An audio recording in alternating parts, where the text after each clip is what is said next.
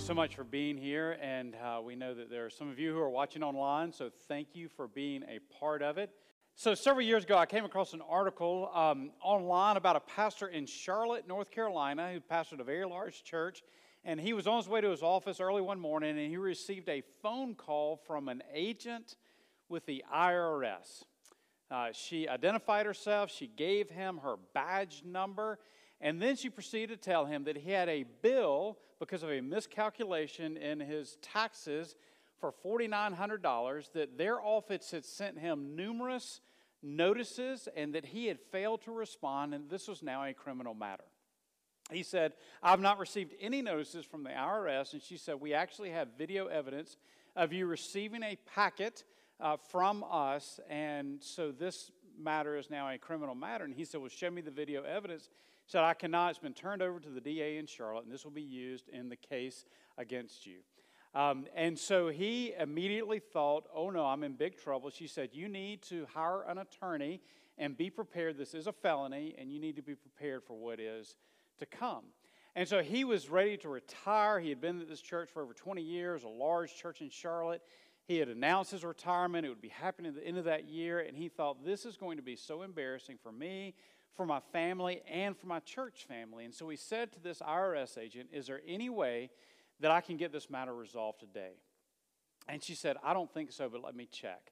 And so she said, I'm going to put you on the phone with my supervisor. Her, her supervisor then came on the phone and said, Look, this has been turned over to the DA. However, you can resolve it today, but we cannot accept payment either through Visa or through a check. The only way that we can accept payment is through money cards, green dot money cards, that you will have to purchase uh, from a Rite Aid or a Walgreens or a CVS so that we can verify that we have the cash on hand. So he went to his bank and withdrew a large amount of money. Then he went to several different Rite Aids in Charlotte because of the maximum amounts that he could purchase. And then he proceeded to give this IRS agent on the other end of the line the numbers from the back of those money cards so they could then have their cash.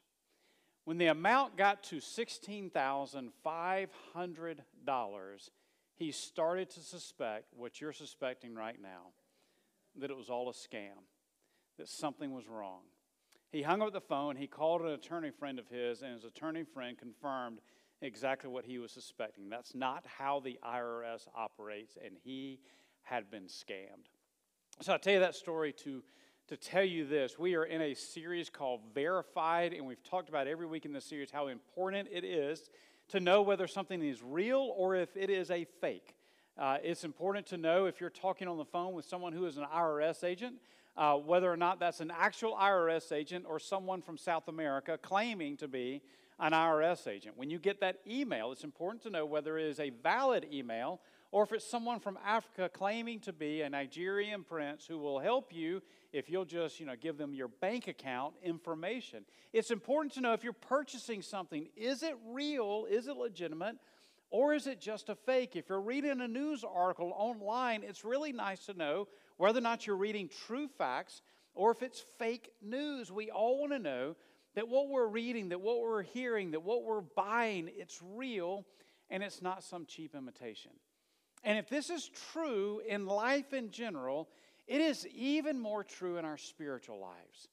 Uh, we live in a nation where over half of the people in our nation claim to be followers of Christ, yet for so many of these people, it is just a label. It is just part of their heritage. It is just a family tradition, but it is not a true, genuine, verified faith. And so we've been in this series and asking this question How can we know that our faith in Christ is real?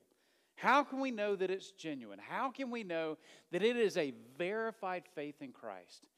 And so, our guide for this series has been the little New Testament book called First John.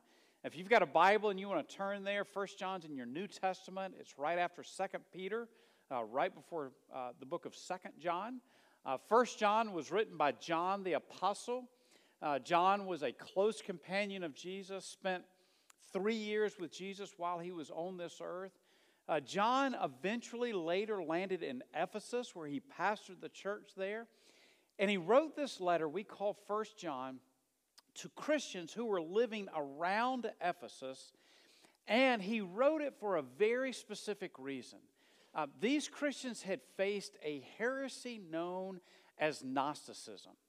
Uh, Gnosticism uh, comes from the Greek word gnosis, uh, which means knowledge. And the reason they were called Gnostics is the Gnostics believed that they had acquired this special knowledge or a deeper knowledge about God and about spiritual things.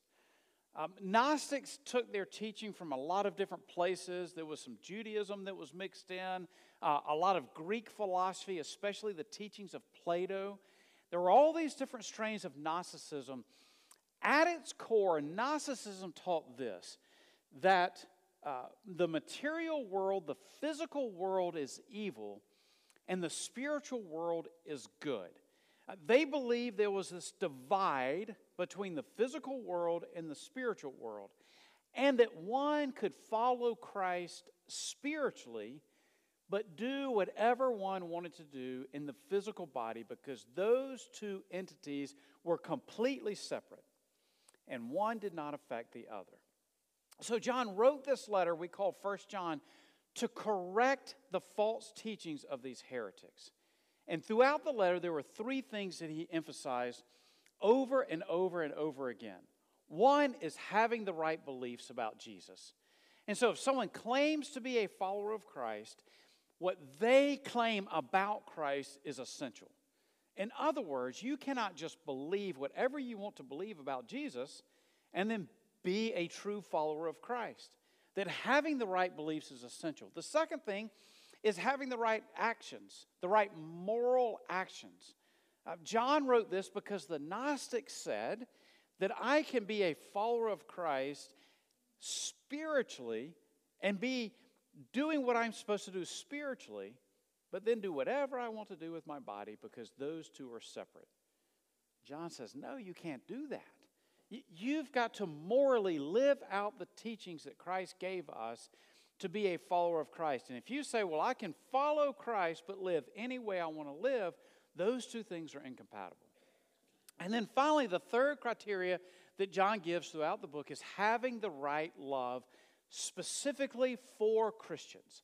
John says this is how we know that we follow Christ because we love other followers of Christ. In the middle of his letter, John gives what is a fourth criteria for knowing whether or not we are followers of Christ. This is chapter 3, the very end. Here's what John wrote. And this is how we know that he lives in us. We know it by the Spirit he gave us. So, John was likely asked numerous times, Hey, John, you, you were with Jesus. You spent a lot of time with Jesus. And there are all these Gnostics who are out there, and what they say sounds good. I mean, they use spiritual language, they use Christian language, they will quote scriptures. It makes sense. They're so convincing. They seem to know what they're talking about. They're very smart, and they are teaching these things that seem to make sense. But, John, I don't know. And you were with Jesus, so you ought to know, John, what does it really take to be a follower of Christ? How, John, how can I know that I am saved? John, how can I know that Jesus lives in me? John said, All right, you want to know? This is how we know that He lives in us. We know it by the Spirit He gave us. In other words, here's what John was saying you can actually have the right beliefs, you believe all the right things, you can morally live the right way. You can either ex- even exhibit love for other followers of Christ, and you're still not a follower of Christ. Why? Because the test, the ultimate test, is knowing by the Holy Spirit of God residing within us. Now I get it, this is a little more nebulous. I mean, I can, I can test whether or not someone has right beliefs by asking them questions. We can observe their life and see whether or not they have the right actions. We can see how they treat others and observe whether or not they're exhibiting love for other Christians. How can I test to know if you have the Spirit of God? Well, it's hard, but in the next section, John says, hey, here are some evidences that someone has the Holy Spirit. And that's what he covers in the first part of chapter 4. Again, if you've got your Bible, uh, go ahead and turn there. It's chapter 4, beginning in verse 1. Here's what John wrote Dear friends, do not believe every spirit, but test the spirits to see whether or not they are from God, because many false prophets have gone out into the world. So here John says, Look, not every spirit is from God. Now, John is not necessarily referring here to those who are possessed by demons.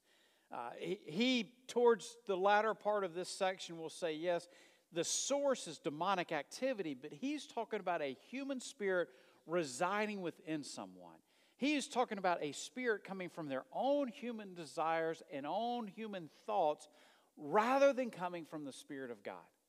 And here's what John was saying look, there are all these false teachers that are operating around Ephesus. And John says, I get it. They sound Christian, they seem to be Christian.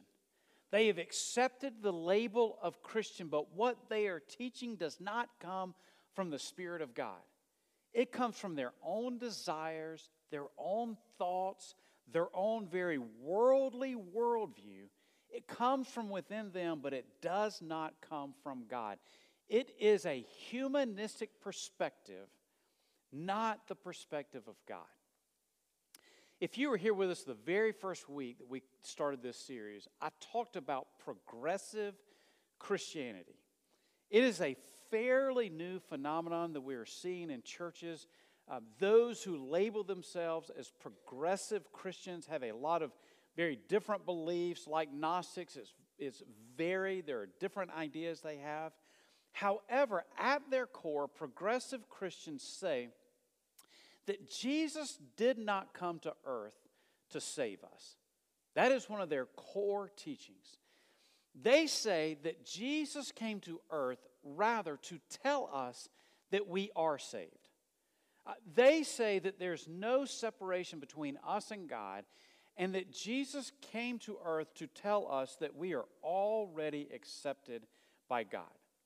Uh, they go further to say that Jesus was never raised from the dead because there was no point for Jesus to be raised from the dead, since Jesus did not die for our sins, since it was not necessary for Jesus to die for our sins, because God has already accepted us. That is a core teaching of progressive Christianity. Uh, I came across a blog about a, uh, from a guy who is a self proclaimed progressive uh, Christian blogger. He's a very good writer, a very intelligent guy. I've seen videos. He is a very good speaker. Uh, this, this individual named Colby Martin, uh, on his blog, answered the question why did Jesus have to die? Uh, this was right about Easter, and so th- those who followed his blog said, Hey, you don't say that Jesus died for our sins, then why did Jesus die? Here's what he wrote There is no separation between us and God. Never was. But religion insists there is, and then all it offers a way to bridge the gap, and then it controls who can cross the bridge. Why did Jesus die? That's the question he was asked. Why did Jesus die? To expose religion as the stumbling block it is, hindering the full flourishing of humanity. So, the question was asked to him, why did Jesus die? He says, Jesus died to expose religion for being false and a hindrance to the full flourishing of humanity. You mean Jesus did not die for our sins? No, he would say, because there is no separation between us and God, and there never was. Sounds nice, doesn't it? Yeah, that's that's sort of, I can live any way I want to because there's no separation between me and God. The only problem with what Colby Martin wrote is that there are those who have gone before us who very much disagree with this. I'll give you an example. A guy named Isaiah very much disagreed with this idea. Because Isaiah wrote, But, but your iniquities have separated you from your God, your sins have hidden his face from you so that he will not hear. Well, I thought there was no gap between us and God. No, Isaiah says, Your sins have separated you from God, they have hidden his face from you. There are others who disagree with what Col- Colby Martin wrote, like Solomon, who wrote the book of Proverbs. Solomon said, There's a way that seems right to man, but in the end it leads to death. So, Solomon, you're saying there is this path that seems right to me? Yes. Well, should I follow that? Well, no, in the end it leads to death. There are others who disagree. A guy named Peter, who was very close to Jesus, this Jesus that Colby Martin's talking about. Acts 3, Luke says that Peter said this. Repent then and turn to God so that your sins may be wiped out, that times of refreshing may come from the Lord. Wait a second, Peter. Why do we need to repent if there's no separation between us and God? What are we repenting of? Well, Peter says you're repenting so that your sins may be wiped out. I didn't think I had to have my sins wiped out. No, you do. Peter, who was with Jesus, very much disagreed with Colby Martin. Paul, who spent time with Jesus, very much disagreed and said, If Christ has not been raised from the dead, your faith is worthless. You are still in your sins. Wait a second, Paul. I thought there was no separation between us and God. I thought sin was not an issue. No. If Christ was not raised from the dead, you are still separated from God, and your faith is worthless. Paul happens to disagree with what Colby Martin wrote. There's one other individual that very much disagreed with what, what Colby Martin wrote about why Jesus came. That individual is named Jesus. And Jesus in John 3:18 said, "Whoever believes in him, talking about himself, whoever believes in him is not condemned, but whoever does not believe stands condemned already because they have not believed in the name of God's one and only Son. Wait a second, Jesus. I thought there was no condemnation. I thought that this was there was no separation between us and God. Jesus, this doesn't make sense. If there's no separation, then how can anyone stand condemned? Now Jesus said, Well, they are, and that's why I came. So that those who believe in me are not condemned. Because of the sin issue, though, those who do not believe stand condemned. Just like in John's day, there are those who will use the label Christian, but what they teach does not come from the Spirit of God. It comes from their own ideas, and it is a very humanistic perspective. And John here says to those Christians, do not believe it. Do not believe it if it does not line up with the Spirit of God. And he fleshes this out more in verse 2. Here's what we read This is how you can recognize the Spirit of God. Every spirit that acknowledges that Jesus Christ has come in the flesh is from God, but every spirit that does not acknowledge Jesus is not from God. This is the spirit of the Antichrist, which you have heard is coming and is even now already in the world. Okay, so the word Antichrist there is not the Antichrist at the end of time. John here is talking about the spirit of the Antichrist, those forces opposed to Christ and the teachings of Jesus that are in the world coming against the teachings of God.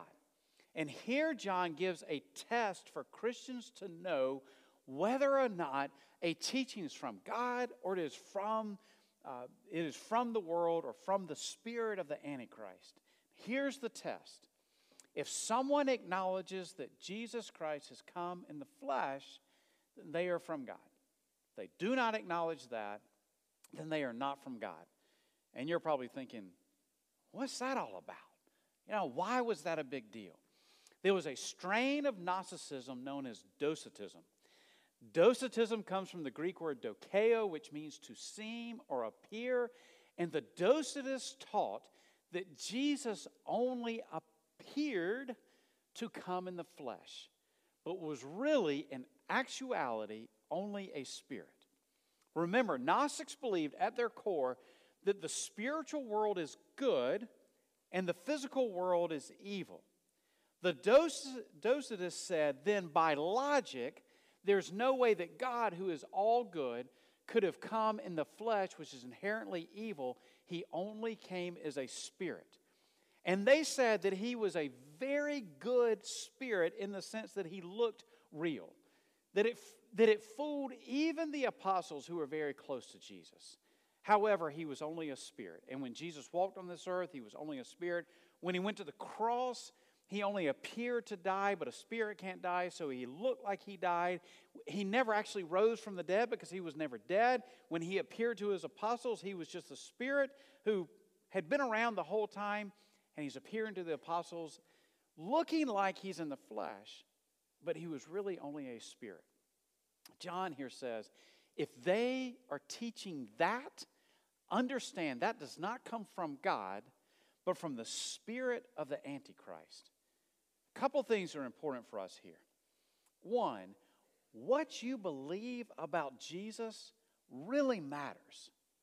John makes it super clear that having the right beliefs about Jesus makes a huge difference. You cannot create the Jesus that you want to create and then believe that the Jesus that you have created is your path to salvation. If you create a God and then worship that God, you've created a nice little religion, but not a path to salvation. All you've done is invented a new religion. Congratulations, way to go. See if you can get some followers for you and your new religion, but that's it. It's not based on truth. John here says what we be- believe about Jesus is really important.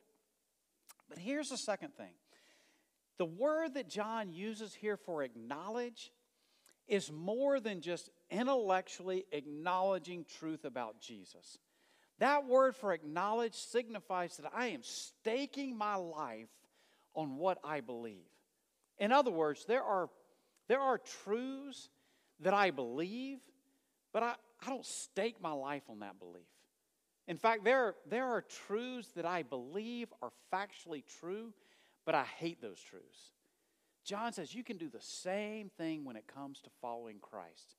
You can intellectually believe all the right truths about Jesus, but you have never acknowledged and staked your life on those truths. Uh, this word here has a sense of a humble submission to that truth. So, from the outside, I can look at a truth and I can say, that is true, but that does not change my life in any way. Or I can say, I believe that is true, and I am putting my life under that truth, and it makes all the difference in the world and how I live. Let me give you a great example. James, in his letter, talked about the difference in intellectually believing a truth and in submitting your life to that truth. Here's what he wrote in James chapter 2. He said, You believe that there is one God. We could add to this. You believe that Jesus came as the Son of God to die on the cross for our sins, rose on the third day from the dead. You believe those as true facts? Good. Even the demons in hell believe that. And they shudder because they understand it, that it means their ultimate demise. James here is very clear that it is more than just intellectual assent, but it is a heart that is submitted and has been changed because of that truth. Okay, then verse 4. Here's what John wrote you, dear children, are from God and have overcome them, them being the, the spirit of the Antichrist or the teachings of the world. By the way, that word for overcome, if you want to underline it or circle it, that is the Greek word that the company Nike comes from. Nikeo is the word there. And so it carries with it a sense of victory. It is, it is John here saying, You have victory over them. You have overcome them. You have won the battle. Why? Because the one who is in you is greater than the one who is in the world. Underline that. John here gets very pastoral in nature. And instead of just teaching truth to them and saying, hey, here are the things that you need to know, John here gets very practical and says, there is one in you who is greater than the one who is in the world. And because you have that spirit residing in you, you have overcome the world. Why does John do that? It is because for these Christians, what they were struggling with was a very practical matter. This was not just an intellectual exercise. This was not these Christians saying to John, hey, there are Gnostics who are teaching this, and there's this kind of funny little strain of Docetists who are teaching this other thing, and there are all these teachings floating around. And John, we're trying to have this debate, and we're wanting to know what is true. Can you clarify it for us? It was so much more than that. These Christians were living in the Roman world, which was incredibly evil. I mean, we sometimes think, oh, it would be nice to have lived in biblical times, you know, when everything was easy and, and there weren't all these temptations we face today. You know, they didn't have Netflix with all these shows on it that were so awful. They didn't have TikTok. They didn't have the internet and all these things come up and suddenly you're struggling because of these things that you're looking at. Wouldn't it be, have been easy to have lived in biblical times? Except in the Roman world, it was incredibly immoral, highly sexualized. And so these fairly new followers of Christ were saying to John, living out our faith is hard. In this culture, in this awful, evil world, it is hard for us to follow Christ. And John, we just have to be honest with you. These Gnostics, they say that we can follow Christ and then do whatever we want to do in our flesh. And John, I, we think they're wrong, that that's not the way that we ought to live, but man, it's sure tempting to buy into that. Because of all the temptations that are around us, it is hard, hard, hard to live out our faith. And John says, I know. I've been there. I understand. But as your pastor, let me give you this assurance. It is not the battle that you have to fight on your own. Why is that, John? Because the one who lives in you is greater than the one who lives in the world. And because of the Spirit that God has given you, you can win the battle against these temptations. I'm reading a biography right now on Charles Spurgeon. If you're not familiar with that name, he was a very famous pastor in the late 1800s in London. Uh, he was at that time in Western Christianity the most famous name. Uh, he was called the Prince of Preachers and arguably the greatest preacher of that century. Uh, in this biography, it tells the story of his salvation experience. Um, he was living in a little town about 50 miles outside of London, and he had been struggling with his sin um, for, for a, a lot of months. Uh, he was about 15 years old, and he writes about how it was just this constant battle for him. And he wanted to be this good person, but he just couldn't do it. And just for months and months and months, he was having this struggle. One win- wintry Sunday morning, he went into this little Methodist church. He said there were only about 15 people in the church. And so he, he slipped into this pew in the back and he sat there and waited for the pastor to get up. But evidently, the snow had been so uh, su- such a large uh, fall of snow that the pastor was snowed in and couldn't make it. So this layperson got up and he said this was an uneducated guy who really could barely read. But the guy got up and he read from Isaiah 45 22, where God, through Isaiah, says, Look unto me and you will be saved. Look unto me and you will be saved. And he said the guy talked for only about five minutes. It was about all that he could come up with for the sermon. But he got to the end of the sermon and he looked at a young Charles Spurgeon who was seated on the back row of this tiny little sanctuary and he said, Young man, you look miserable. You absolutely look miserable. Look unto Jesus and you will be saved. Look unto Jesus and you can find joy. Look unto Jesus and you will find what you're looking for. And Charles Spurgeon said, I knew that he was exactly right. I was just what he said. I was miserable in my sin. I had no joy in my life, and I knew that what he was saying was exactly what I needed to do to look unto Jesus, and I would be saved. And Charles Spurgeon said he was saved there in that little Methodist church. And he left that day and he said he could walk three feet above the ground after he left, that this massive burden had been lifted off his shoulders, that this joy that he had never experienced before filled his life. But then he went on to say, I mistakenly thought that after that experience, that I would no longer be attacked by Satan and by sin the way I had before. He said, Boy, was I wrong. He said those attacks only intensified. The temptations only became stronger. That battle only seemed to become even more fierce. He said, However, even though the battle continued to rage, he said, I had living within inside me the Spirit of Jesus Christ. And it wasn't me fighting these battles on my own, but it was God's grace giving me the opportunity to overcome this sin. And he said, Because of the one living in me, I was able to overcome the temptations of the world. That is exactly what John is driving at in this passage.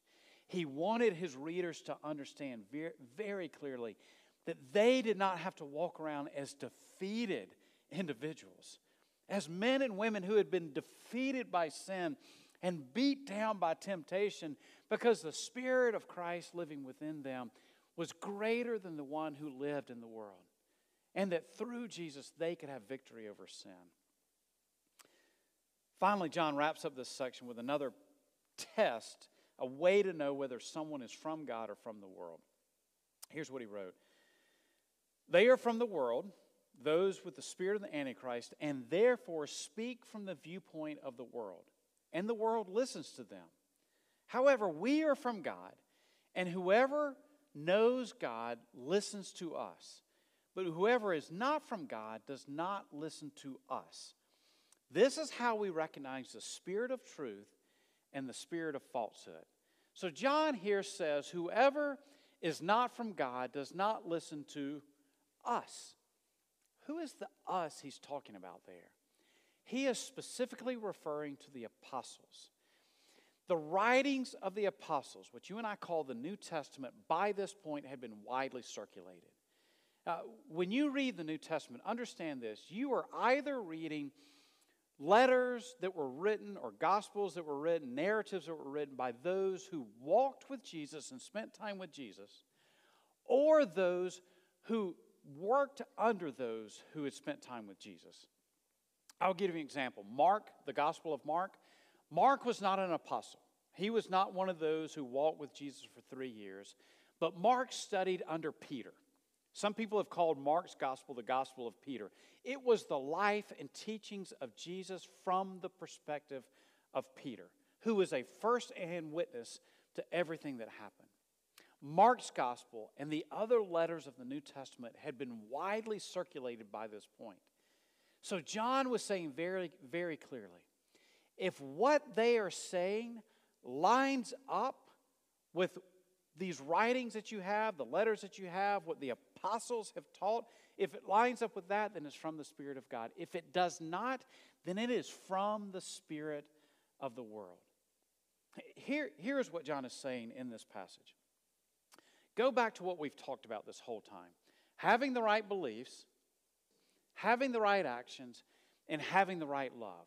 John says these are tests on whether or not to know, uh, to know whether or not someone is truly a follower of Christ. However, we need to understand that at the end of the day, this is a spiritual issue, not just the practical issue of having the right beliefs, having the right actions, or having the right love. John here wants his readers very much to understand that this is a spiritual battle, that this is a spiritual battle at its core, which means that maybe some of you here today are saying, right now I'm having a struggle with having the right beliefs. Right now, I'm really struggling with believing whether or not the things that I read in the Bible, the things that I have been taught, the things that I have believed for years, whether or not those are true and valid. And John would say, you know what? I understand that. But know this that is not just an intellectual battle, it is a spiritual battle as well. Or many of you may say, I'm having a real struggle with sin right now. I mean, there are some sins that have captured my heart and captured my mind, and living out my faith is a real struggle right now. John would say, Man, I get it. I understand that. But that is more than just a battle of the will. It is more than just a moral issue. It is a spiritual issue in your life. And you may say, I'm having a real struggle right now with loving some Christians. I mean, I'm having a major uh, deal with some followers of Christ, and it's, it's hard. It's caused all kind of heartache in my life. Exhibiting that love is really hard right now. And John would say, I understand. I understand what you're going through. However, you need to know this this is not just a relational issue, it is a spiritual issue as well. And what you and I need to do is to recognize that there is a spiritual battle that is happening whenever we are facing temptation, or whenever we are facing these intellectual issues, or whenever we are facing relationship issues. There is a spiritual battle that is raging. And here's what John would say Take heart. Take heart. Because greater is he that is in you than he that is in the world. The one who's teaching false beliefs or trying to get you to believe false beliefs, greater is he that is in you than the one who is trying to get you to believe that. The one who is tempting you with sin, greater is he that is in you than the one who is tempting you with sin. The one who's trying to destroy your relationships, greater is he that is in you than the one who is trying to destroy your relationship with other followers of Christ. So, what's the answer? What's the answer for me and you? It is to fill our lives more and more with the one who has overcome the world. And that way we can win these battles.